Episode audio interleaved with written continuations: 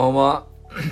元駅工作海空研究所、朝礼ではなく今日は夜会にしてみました。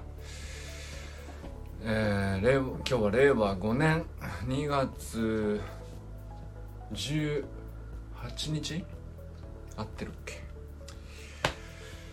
皆さんいかがお過ごしでしたでしょうか。今日はね、あ、なおくんだ、もう招待してしまおう。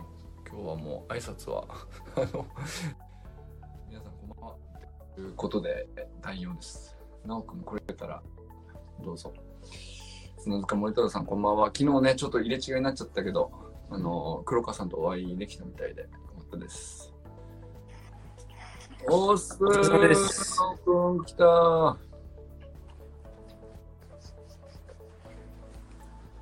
画像が若干遅れ気味だけど、あ、来たぞ。来ました。おーすー。今は寮ですか？いや、うちのホテルです。ホテル、あ、そこそこそこ。まだ久米島にいるの？明日で最後ですね。あ、そうなんだ。はい。どうでしたか、キャンプは？いや、めちゃくちゃあれですね、本当にいろんな方に、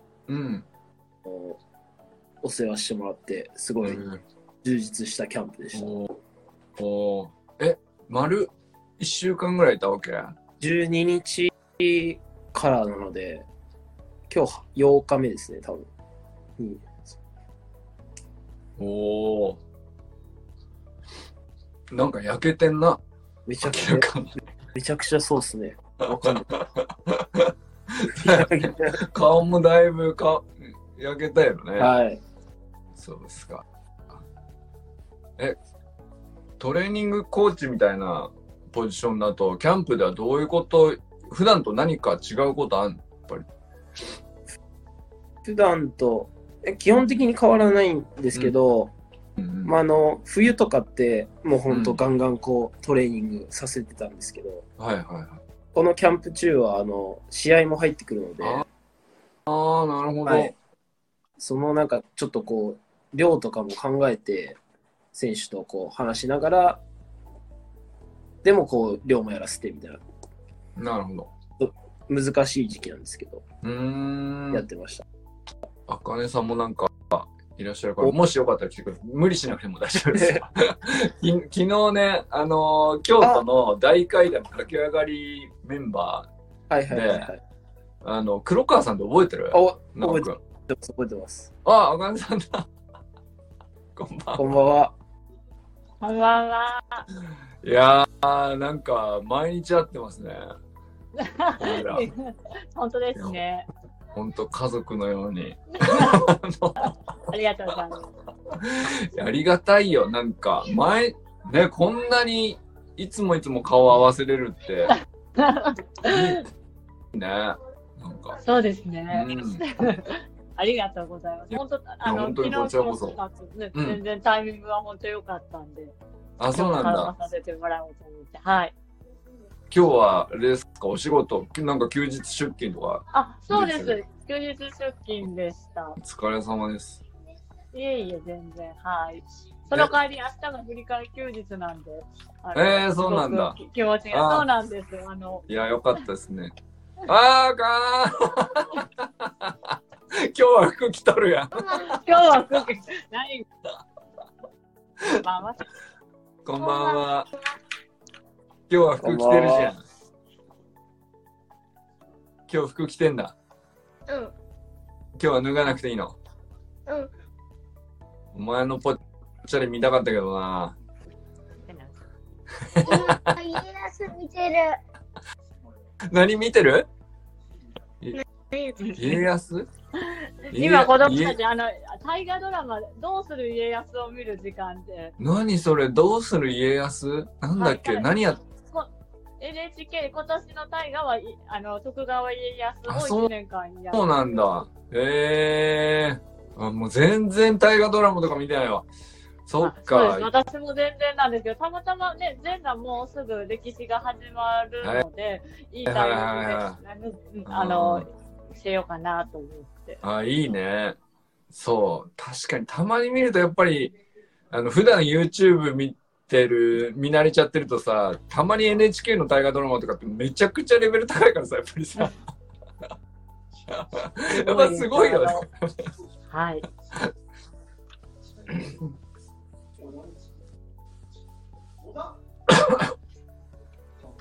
なおくんはさ、キャンプ地は映像とかはどういう風に使ってるんですか？その普段やってるものとか見てるものとか変わったりする？見てるもの、みんなでチームでなんかビデオを振り返ったりとか。はい。寮では特になんか一緒にこうしようみたいなことはないんですか？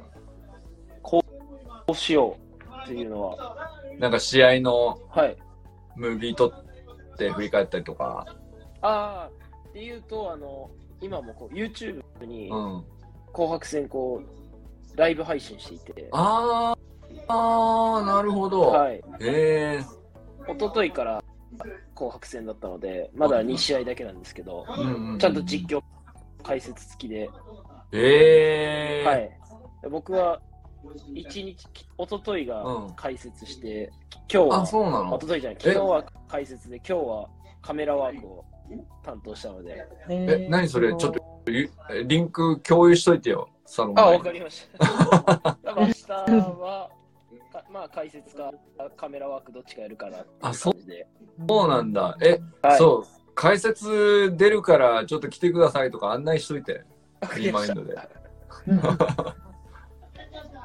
なおくん解説だって言ったら見ると思うよ、結構。そうですね。結構僕はマラソンのプチ情報を言う方いるじゃないですか、女性の。マラソンのプチ情報。あ、そうですそうですそうですそうです。はい。なんかこう誰々さんは今日の朝食これを食べてみたいなことを言ってる人がいて、僕は結構そういう解説を。なるほど。例えばピッチャー、投げてるピッチャーが、このピッチャー沖縄の環境が良すぎて将来沖縄に住みたいって言ってますみたいなどうでもいいいいね。なるほど。このバッター、はい、このバッターの今日の捕食はバナナ4本ですみたいな感じで一房やん、それは。本じゃなくて、もう一房やん、ね。面白いね。じゃあ、あれじゃん、スタイフのなおくんキャラともまただいぶ違うんだね。あ、そうですね。はい。面白い。ぜひ、明日1時からですね。多分。なるほど。じゃあちょっとリンク共有しておいてください。はい、わかりました。ちょっとワーママあかねのアフタヌーンティーの番外編を今やるとしたら今日の話題は何ですか？今日なんですよ。なんか休日出勤って急遽？あ、いやもうなんかその日しか今日。遺言読むお客さんもその日しかちょっと家族が集まれないだったんで、もうなるほど、それに合わせてってことね。やっぱりね、お仕事されてる方だと平日なかなか来れないし、銀行にはっていう話なので、ちょくちょくあります。なるほど。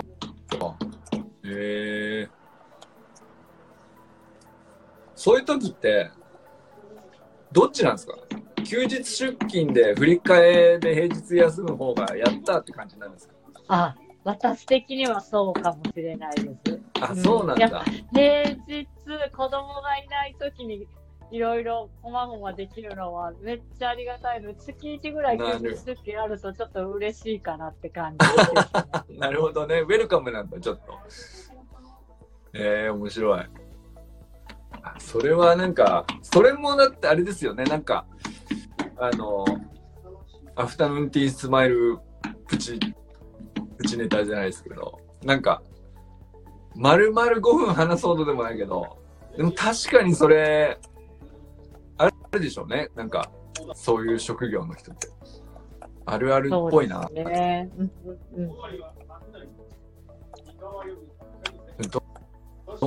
他の社員さんとかだと休日出勤が好きな人と嫌な人とかってばらけるもんなんですか？そうなんです。なんか嫌な人もめっちゃ嫌がってますけどね。で、うちの銀行は支店は割と365日で空いてるっていう、セブンデイズプラザっていうのがあって、土日もやってる支店が結構多いんですね。そのお店はもう7日間をこう社員で休日出勤する人はだからもう必ずいるみたいな感じで人繰りをしてるので、シフトが完全に。そうです。そっかそっか。じゃあお客さんの都合でとかってなくても、なんかある程度の頻度で確実に来るんだ。そうなんです。空いてるんです。その運用相談とかいろいろ相談するだけの窓口なんですけど、お金はねやっぱり、平日しか扱えないので、けど住宅ローンの相談とかそういうのは土日の方が需要があるので、うちの銀行は土日も相談できるっていうお店を作って、なるほど。へえ。そういう風にやってんだね。なんか我々使う側からするとさ、そんな考えたこともないけどさ。なるほどね。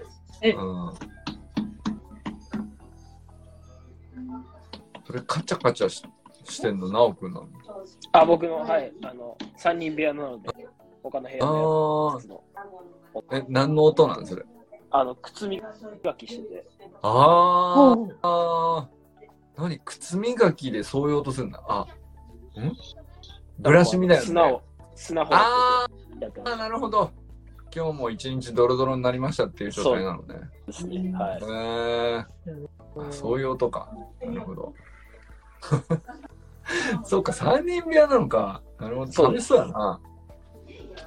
ですね。で、まあ僕たち別にこう正直体めちゃくちゃ動かすわけでもないんで。毎日。そっか、コーチ同士なわけ。コーチ同士です、ね。新4年生のコーチ同士なので。結構あれですね、お酒とか飲んだりしてます、毎日。なるほど。いいなぁ。完全に修学旅行やな。そうですね。楽しいです。逆にそのキャンプでコーチとしては何が大変なんですか？なんか大変なこととかあるんですか？大変なこと。苦労するとか、ここはもう気使うとか。なんかよりあれですね、指導者の機嫌取りですね。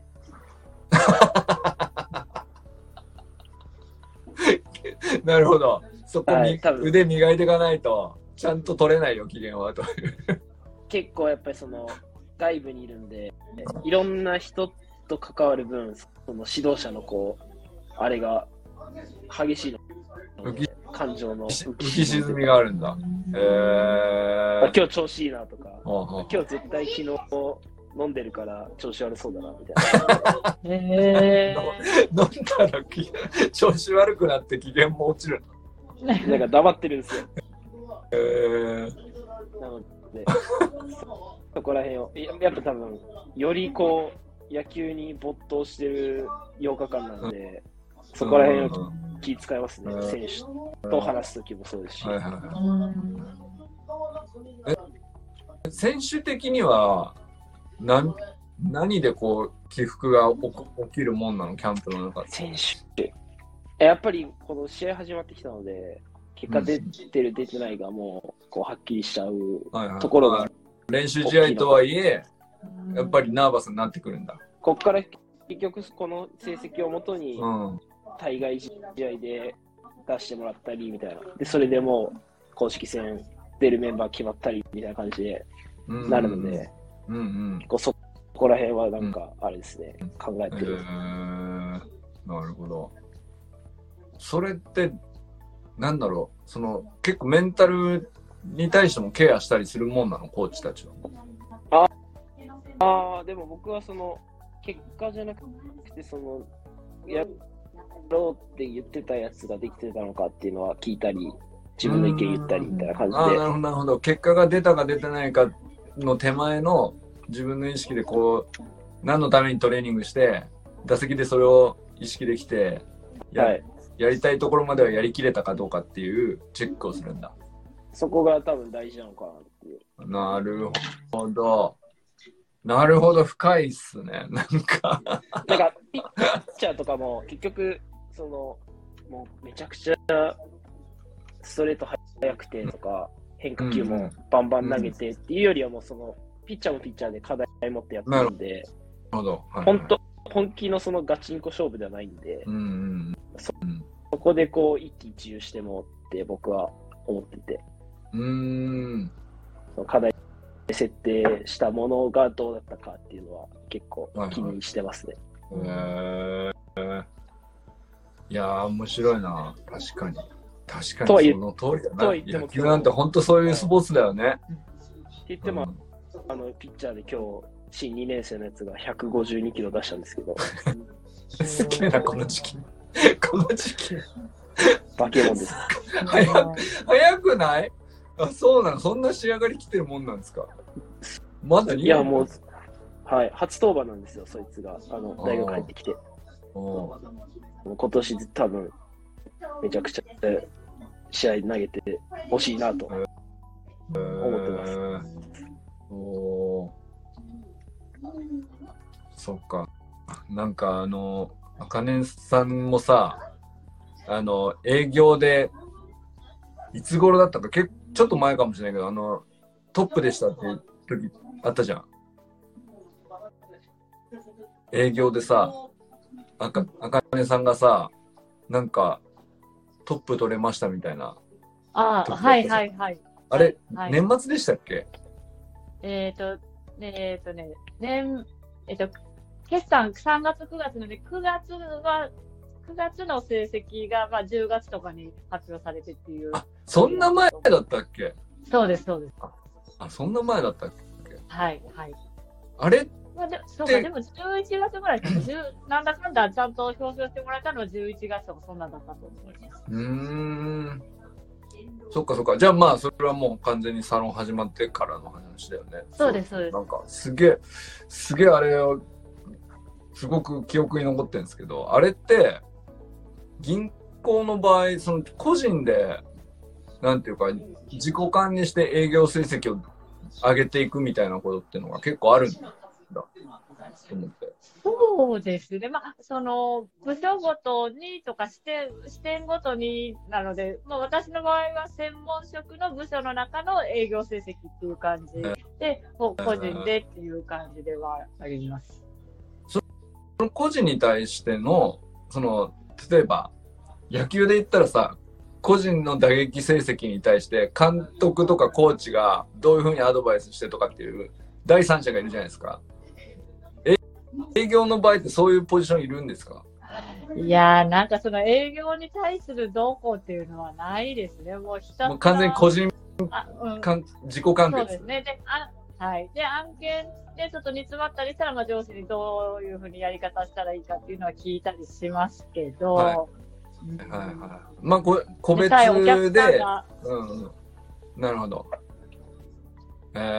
お客さんがなんかね、もういろんなお客さんがいるので、こういうちょっと変わったお客さんなんですっていう相談をしながら、じゃあこうやっていこうかみたいな。はい。本当にいろんな方がいるので、そうだよね。同じ案件っていうのは全くなくて、同じ家族構成でも人が違うと全然スムーズに進んだり、揉めたりするので。でね、なるほど。一回手続き始めると終わるまで逃げれないので、もうそんな嫌なお客さんでもとりあえず最後まで。そうだよね。結構見つめられます。受ける側はさ、その選択肢がないっていうかさ、選べないですもんね。相手もね。それはそうだよな。私は遺言を作る仕事を同じ部署なんですけど、遺言を推進して作りませんか、遺言をやりましょうという推進の部署と、私は今その遺言を預かって亡くなった後に手続きするっていう仕事なんです。同じ部署でも遺言を作る係と亡くなった後の手続きの係っていうのがあって、作る方は、それこそすごい数字、営業成績求められるんですけど、お客さんの財産額であったり、遺言を作った件数であったり、それこそ数字が求められるんですけど、でもこのお客さんちょっと無理だと思うと逃げれるんですよね。もうこのお客さんでは作らないと思う。ああ、そっか。推進する方は、いけそうな人から順番に行けばいいわけか。そうです。なるほど。なのでそうなんですよ。なのでそっちの時の方が数字のストレスは多少あったかもしれないですけど、今の方がかなり精神的なプレッシャーは大きい。逃げれないもんね。もうキャッチャーは動くなって感じだもんね。とにかく来たら取れと。ショートバンドでもとにかく止めろと。なるほど。本当強烈な方がいっぱいいるよね。そりゃそうだよね。でもさ、なんか本来どういう人かは別として、なんかやっぱりまあまあ誰にとってもダメージのあることの起こった後だからね。はい。そりゃそうだよね。お金が絡むとね、やっぱお金って怖いなっていうのはすごく思う。そうだよね。はい、なんか。通常の状態を保ってる方が不自然なぐらいさ、やっぱ大変なことだよね、やっぱりね。そっか。なるほど。遺言か。遺言ってどうやって変えたらいいんですか？ちなみに、俺が今書くとしたら。なおくんも今書こうって話して。ね、なおさんとか全然120歳まで生きる上で今書くとしたらどう書いたらいいんですかみたいな。そうですね。遺言って何か成立条件があるんですか？書く。何ですか？遺言書く。作るっていうのはなんかその書いたものに対して成立する条件、これが書いてない、これとこれとこの要素が書いてないと遺言とは呼ばないみたいな条件がある。一応ね、遺言もいろいろ種類があって、自分で書く自筆遺言と公証役場っていう、裁判官とかがこう天下りしてなる公証役場っていうところがあるんですけど、公証役場で作る公正証書遺言と、あと秘密証書遺言っていうのが、3つあって、うちの銀行で作って預かれるのは公正証書遺言で、やっぱ作るときにちゃんと本人の意思能力とか、ね、ちゃんと確かめてもらった上で作る遺言。自筆だと本当に本人が書いたのかわからないっていうのもありますし、逆にそうなんだ。そうなんですね。やっぱり内容がちょっと自分に納得、相続人が納得いかないと、あの時親父はボケてたからこの遺言は無効だみたいなことを言われることがやっぱりあるんですよね。ああ、なるほど。なので、そういう遺言を作らないために、ちゃんと、第一段階で銀行がちゃんと話して、意思能力もちろん確認してますし、最終、公証役の公証人という先生に、ちゃんと意思能力の判断をしてもらってから遺言書を作る。で、公正証書遺言も作った時点で法的に有効なんで、基本的にはもう揺らがない。そういう遺言しか銀行ではお預かりはしてなくて。初めて聞いた。3パターンあるのをまず初めて聞いたわ。そして公正証書遺言がいわゆる一番なんていうかちゃんとした遺言ですね。ちゃんとした遺言です。もう作るんだったら公正証で作らないと正直揉めるし意味がない。ただ公正役割で作ると費用がかかるので、財産額に応じていくらとかかかるので、自分で書くっていう人ももちろんいますし。なるほど。じゃあ例えば俺が今あかねさんにこれから作りたいんですけどって言ったら何から始まるんですか？まず内田先生の、財産を、どんな財産を持っているのかをヒアリングし、内田先生のご相続人を戸籍謄本とかでちゃんと確定をさせてもらって、なるほど、戸籍を取り寄せて持ってる資産というか。財産を全部こうリスト化して、っていうことなんですね。なるほど。で、相続人関係によっては遺留分って言って、最低限これだけは自分がもらえるって主張できる権利があるんです。例えば、奥さんに全部っていう遺言を書くと子供に財産がいかないじゃないですか。はいはいはい。遺言で奥さんに全部、もしもちさき先生が、自分が死んだら奥さんに全部するとお子さんには遺言上では財産がいかないと。それで円満で納得してくれるお子さんだったらいいですけど、いや遺留分があるから、これだけは欲しいっていう、ことを言ってきて、それはたくさんもらう方にそれを請求することができるんですよね。遺留分額侵害請求、例えば長女が妻に請求をかけることが、遺言状に書いてなくても請求する権利がある。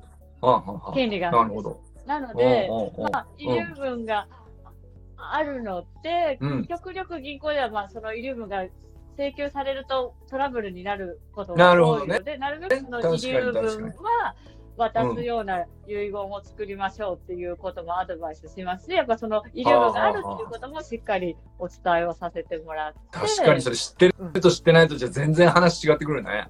そうですね。でただ事業の経営者とかだと、やっぱり自分の会社の株とかを後継者の長男に渡すっていうことが基本で、そうなるともう財産の大半が長男に行くじゃないですか。もうそれは正直仕方がないことで、遺留分を侵害してもしょうがない。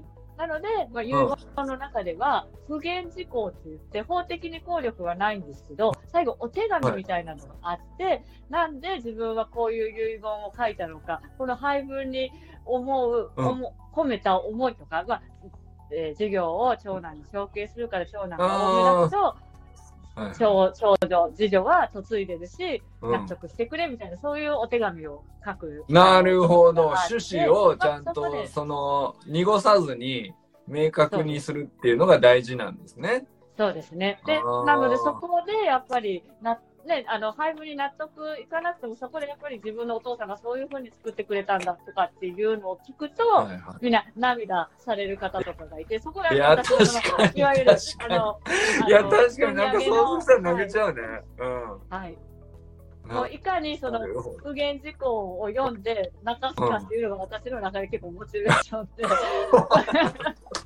いや、あかねさんのその声で朗読されたら絶対泣けるわ。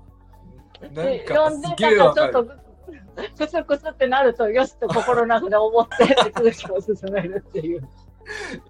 いやでも確かに本当なんか軽く読めないですもんね、そこはね。いや大事やな。なるほどな。不言事項ちょっと恥ずかしがってもうそんな適当に銀行で分作ってとか言われることもあるんですけど、やっぱり思いは、ご自身の思いを綴ってくださいということで、書いてもらったり、一応ヒアリングで書いたりしますし、人によっては自分はこう書きたいって言って、本当何ページも便箋に書いて、こういうふうに書いてくれっていうお客さんもいらっしゃいますし。なるほどね。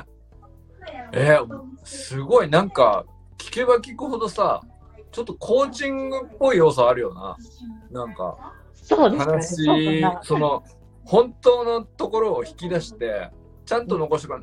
それ目的はトラブルを避けるためなんだけどさ、その先行く亡くなった後の相続時のトラブルを極力抑えるためなんだけど、ちゃんと本音引き出さないと効力をなさないというかさ。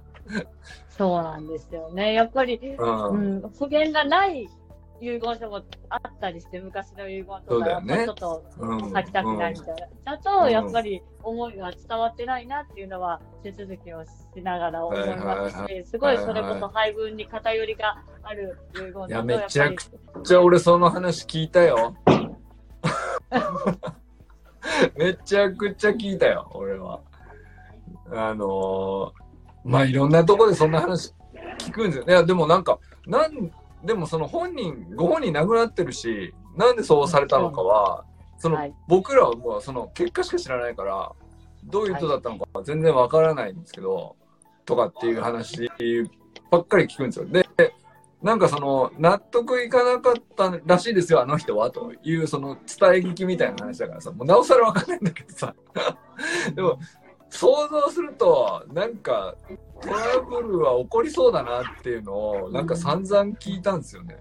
はい、その相続の仕方みたいな、はい、でなんかその法とか決まりとかルールとかそれだけの問題じゃないんだろうなってなんとなくそうなんですよ、はい、うん、もう本当にそうなんですよね、うん、ね、もう遺留分を侵害せずもうちゃんとこれで大丈夫だと思ってもなくなったと蓋開けてみたらもう結構トラブルになってしまうという案件も本当に多いですし、マニュアル通りにやったところで手続きうまくいくかってもう人の感情が入り込む手続きなので、はいはいはい、ね、本当にうまくいかないんで、うんうん、まあ、民法とかそういう税法とかを見ながら、うん、でも臨機応変にやらないといけないので、まあ、銀行業務って今結構 AI に変わられる業務がすごい多くなってるんですけど、そうだよね、そうだよね、うん、遺言執行の業務だけは多分うん、AI とかにはできないやっぱり人の心を汲んだり、うん、ね、まあ、ある程度 AI もできるようになっていますけど、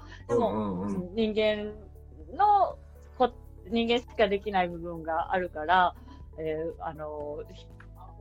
なんだろう、人員は削減されないと思うしっていうのは上司は言ってます。なるほど。そう、なんかさ、もし仮に人間にできたとしても人間じゃなくて AI にできたとしても人間にやってもらわないと納得できないっていうのがあって、いや、そうですね、それはあるかもしれない。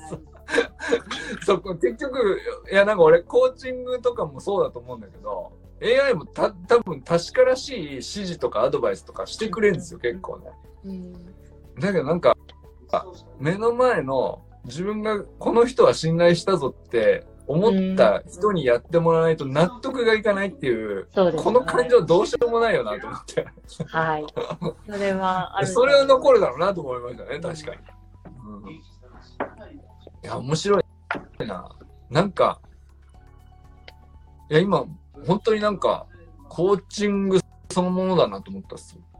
何か知らないけどすごく共通点を感じてない。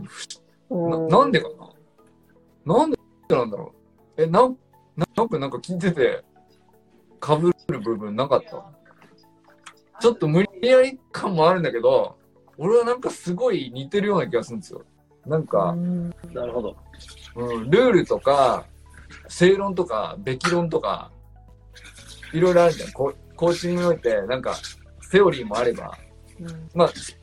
スポーツにおけるルールもあればチームにおけるマナーもあればみたいなのもありつつ、でも感情的な部分はさ無視できないエネルギーを持ってってさ、そこにタッチできないコーチはやっぱり育てられないよね、なんかね。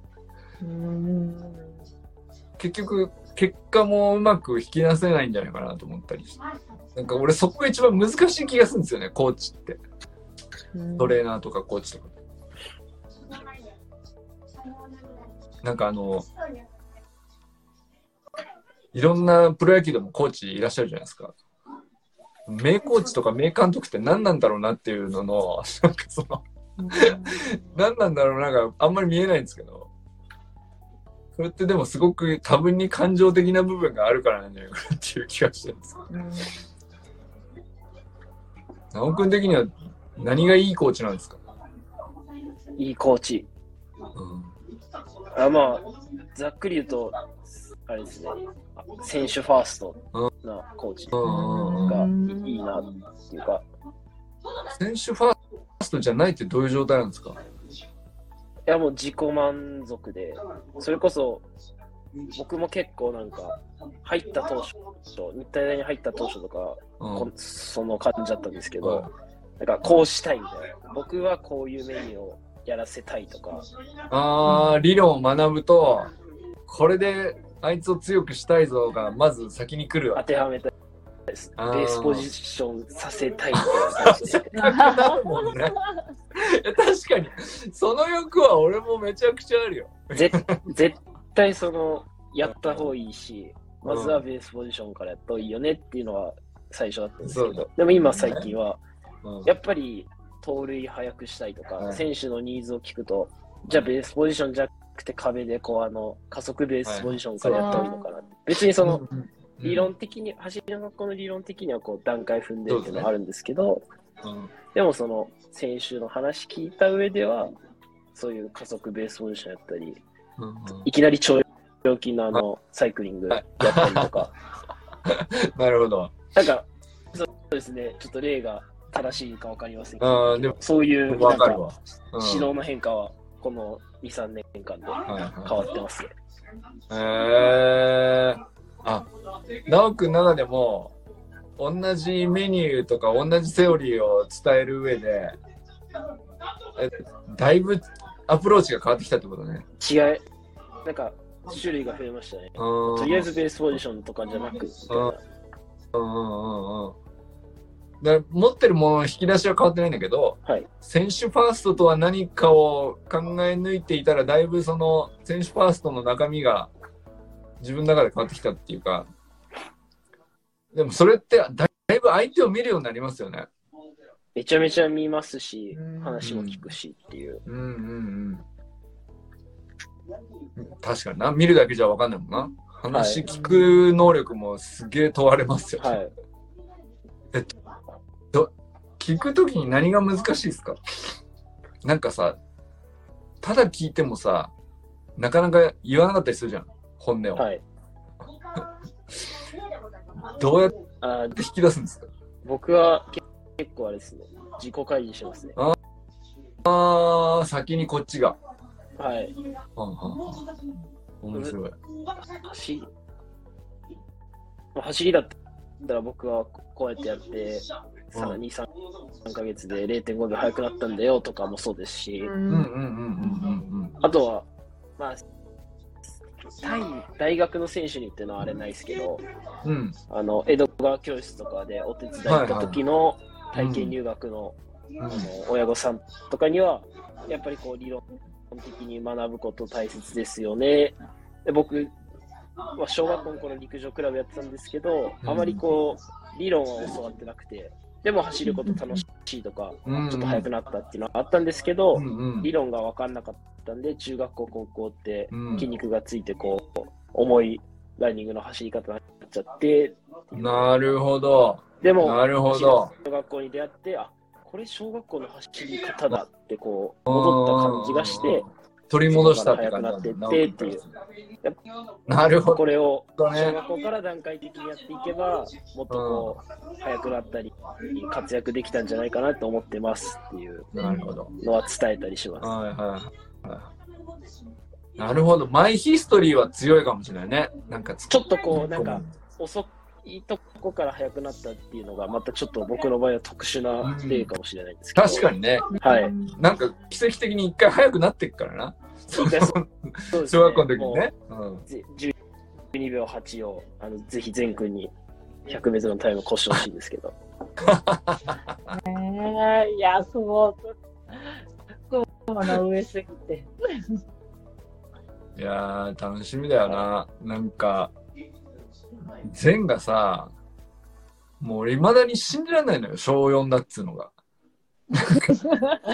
もう結構長いこと一緒にいるじゃん。まあ1年ちょっとぐらいか。でももうなんかとてつもなく俺ゼンと長く過ごしてる気がする。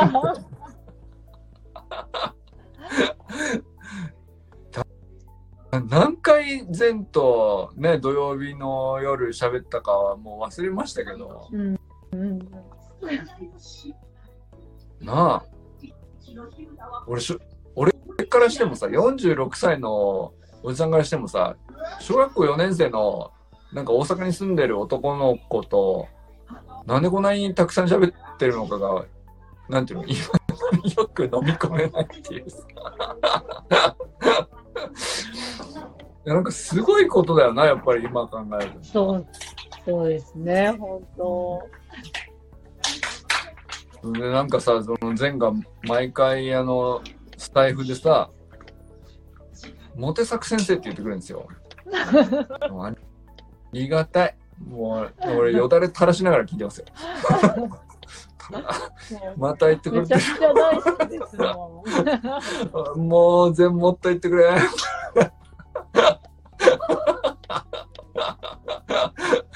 いや、もう嬉しいよね、あれね。なおくんとかもたまに言うじゃん。はい。なおさんとかも本当になんかスタイフでこんなこと喋っててとかたまに触れるじゃん。あれなんだろうね。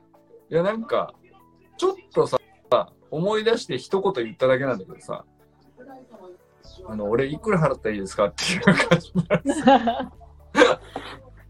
すすいません、ありがとうございますなんぼが包んどくお年玉なんぼが包んどきますからっていう感じな本当になんかそんな気になるわ。なんか何なんでしょうね、あれね。すっげえ不思議な気持ちなんですよね。今まで感じたことないあれ。ありません。なんかあかねさんがこういうことしてたんですよってなんだろう。全然なんていうの、聞かれてるとはわからないけど、なんだろう。例えば周平さんがなんかの話の流れでスタイフであかねさんについて喋ってたら妙に嬉しいみたいな。めっちゃ嬉しいですね。でもそれは確かに確かに。あれなんでなんですかね。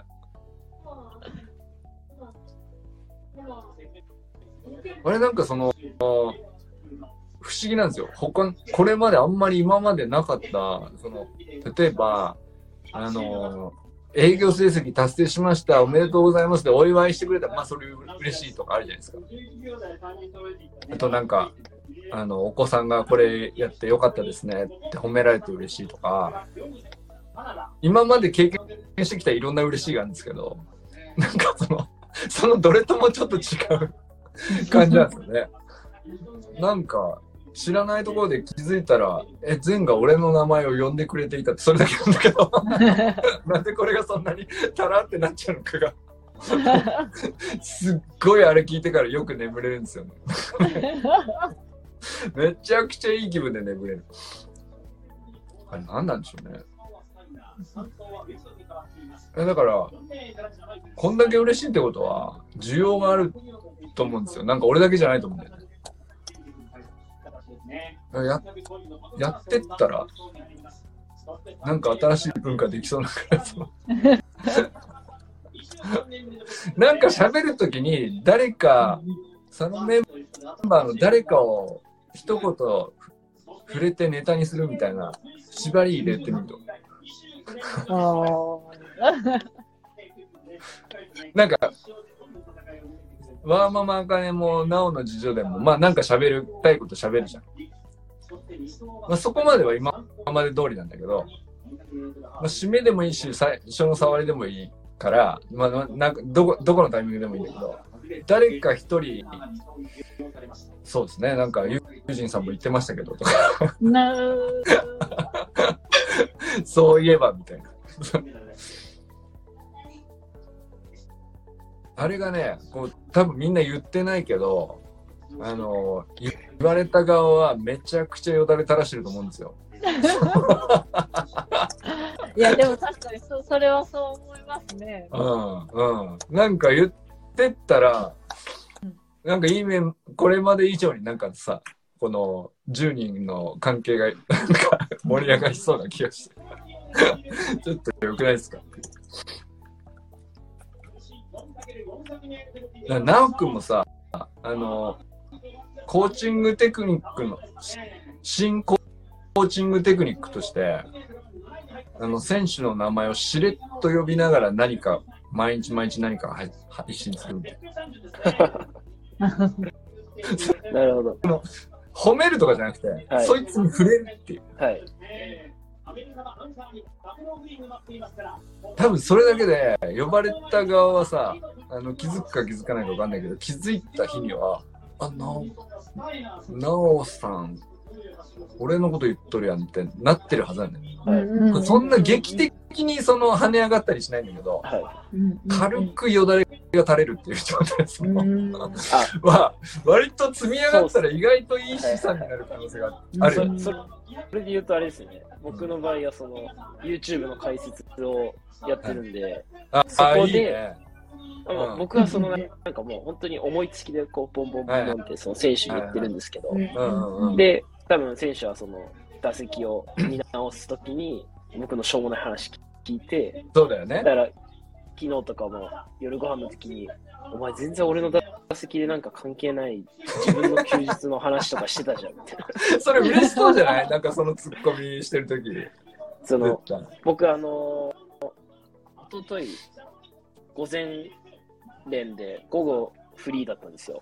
うん、で久米島にパークゴルフっていう、うん、なんかゴルフのちょっとちっちゃいバージョンみたいな。はいはい。ゴルフかけるなんかゲートボールみたいな感じの。うんうんうん、なるほどなるほど。大きいボールでこう、はいはい、コロコロコロって転がして、ちゃんとこうカップにいる。はい、その中めちゃくちゃ大きいゴルフ場があって、はい、そこに行ってきたって話をその一緒に行ったやつが打席入ってる時ずっと話してて。どうでもいい。いやなんかいや。誰々選手は、うん、そのゴルフ場でいいアプローチ決めてたんで、ぜひこの打席でも、うん、外野まで飛ばしてほしいですみたいな、いいところに飛ばしてほしいですみたいな感じで言ってて、気づいたらもう打席終わってる。なるほど。はい、なるほど。そういうの結構あれですね、やってて、ピッチャー。美味しいね。はいはいはい。僕は野手の学生コーチなんですけど、ピッチャーとかもなんか。アナウンサーなんか誰々さんのプチ情報持ってきましたみたいな感じで試合も教えてくれたりとか、あーそっかそっか、触れて響けば響くほど周りの人がこういろんなネタくれるわけ、くれます、あーなるほどなるほどね、集まってきちゃうんだ自然にネタが、そこでの効果を感じてますね。あーいいっすね、はい、じゃあ次さらに広げるとしたらどの辺なんですかそれ。ああ、なるほど。いやもうなんか、全然、多分対選手とかじゃなく、もうお母さんとかから聞ければおもろしろい。ああ、なるほど。お母さん。どっから仕入れたみたいなのは。はい、いや、いいね。考えてますね。おじゃっさん、あきらさん、今日もお仕事お疲れ様です。やばー。いいね、不良社員。仕事中っすか、今日も。はい。お疲れ様です。お疲れ様です。いや、昨日めちゃくちゃ面白かったのなんか。昨日は多分どっちも話半分入ってないですね。そうだ、忙しかったよね。いや、土曜夜と、こっちの打ち合わせと、忘れたらあかんのが一応仕事なんで。そうだね。忘れがちやけど。仕事で、あ、そうか、職場のモニターをまず 見なきゃいけないね。これを見なきゃいけないんだね。うんうんうん。その上でさ、昨日さ、サタデーナイトミーティングも出てたんでしょ。はい、そうですよ。それどうやんの？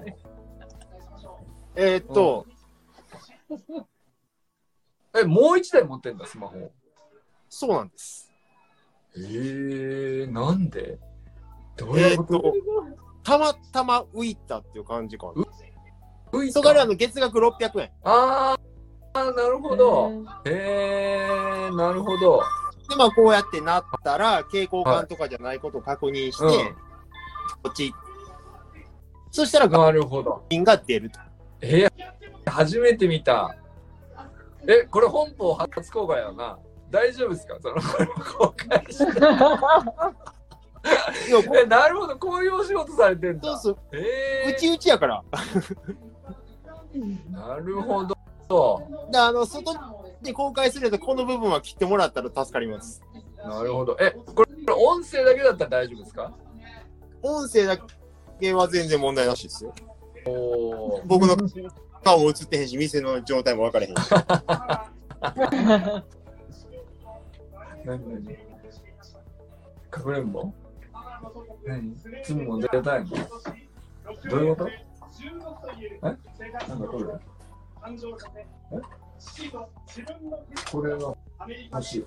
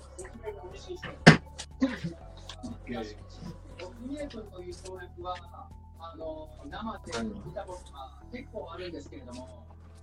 OK。非常に興奮しました。いや、しかしこの27という息子の勉強部屋を借りてるんですけど、そろそろ帰ってきました。今日もありがとうございました。ありがとうございます。いや、あれ、清水さんも来てくれてる。ありがとう。なんかさ、自動タップ作って摘発されたスタンドがあった。何そんなのがあるの？自動タップ機。何どういうこと？ピコピコ鳴った時の話。仕事、要するにやるべき仕事を人がしなくても勝手にみたいなこと。そう。許可を機械に任せるっていうやつをやって、はいはい、でそれって、きっちり違反なんですよ。そうなんだ。やっぱり任せるっつってもなんかトラブっちゃう可能性があるってことなの？もうトラブルでしかない。一応決まり事がちょこちょこ。なるほど。で、バレちゃったっていうことがあったんだ。よく知ってんだ、そんなこと。摘発までされてんだ。すごいな。いや、立派な法律違反ですから。なるほど。もう法に結構厳密にそこまで定められてる、なんか作業上のことがあるんだ、いろいろ。おー、全くん。こんばんは。どうした今日、もう塾帰り？塾行ってきた。塾ないし。あ、塾じゃないんだ。なんだあれか。大河ドラマか。家康か。はい、さっきまで見てました。見てたんだ。どうだった今日の家康。調子よかった家康。そこまであんまりそういう戦いじゃなかったんで。まあそこまで。戦いじゃなくてどんな話なの？歴史としてはさ、家康もいろいろなことやったじゃん。今こういう状態なの。まだ家康から元康から家康に今変わろうとしてるぐらい。何康から何康？元康から家康。元康から家康？どういうこと？名前が？そうです。元康だったの？最初は。はい。松平元康っていう名前。知らないそれ。何それ？知ってた？いや僕もそのテレビ見て初めて。あきらさん初めて聞いたよねそれね。俺だけじゃないよな。なおくん知ってた？なんか名前が違ったのはなんかもともと。確かに松平なんとかだった。はい。のは知ってた。松平は知ってた。どこから松平健？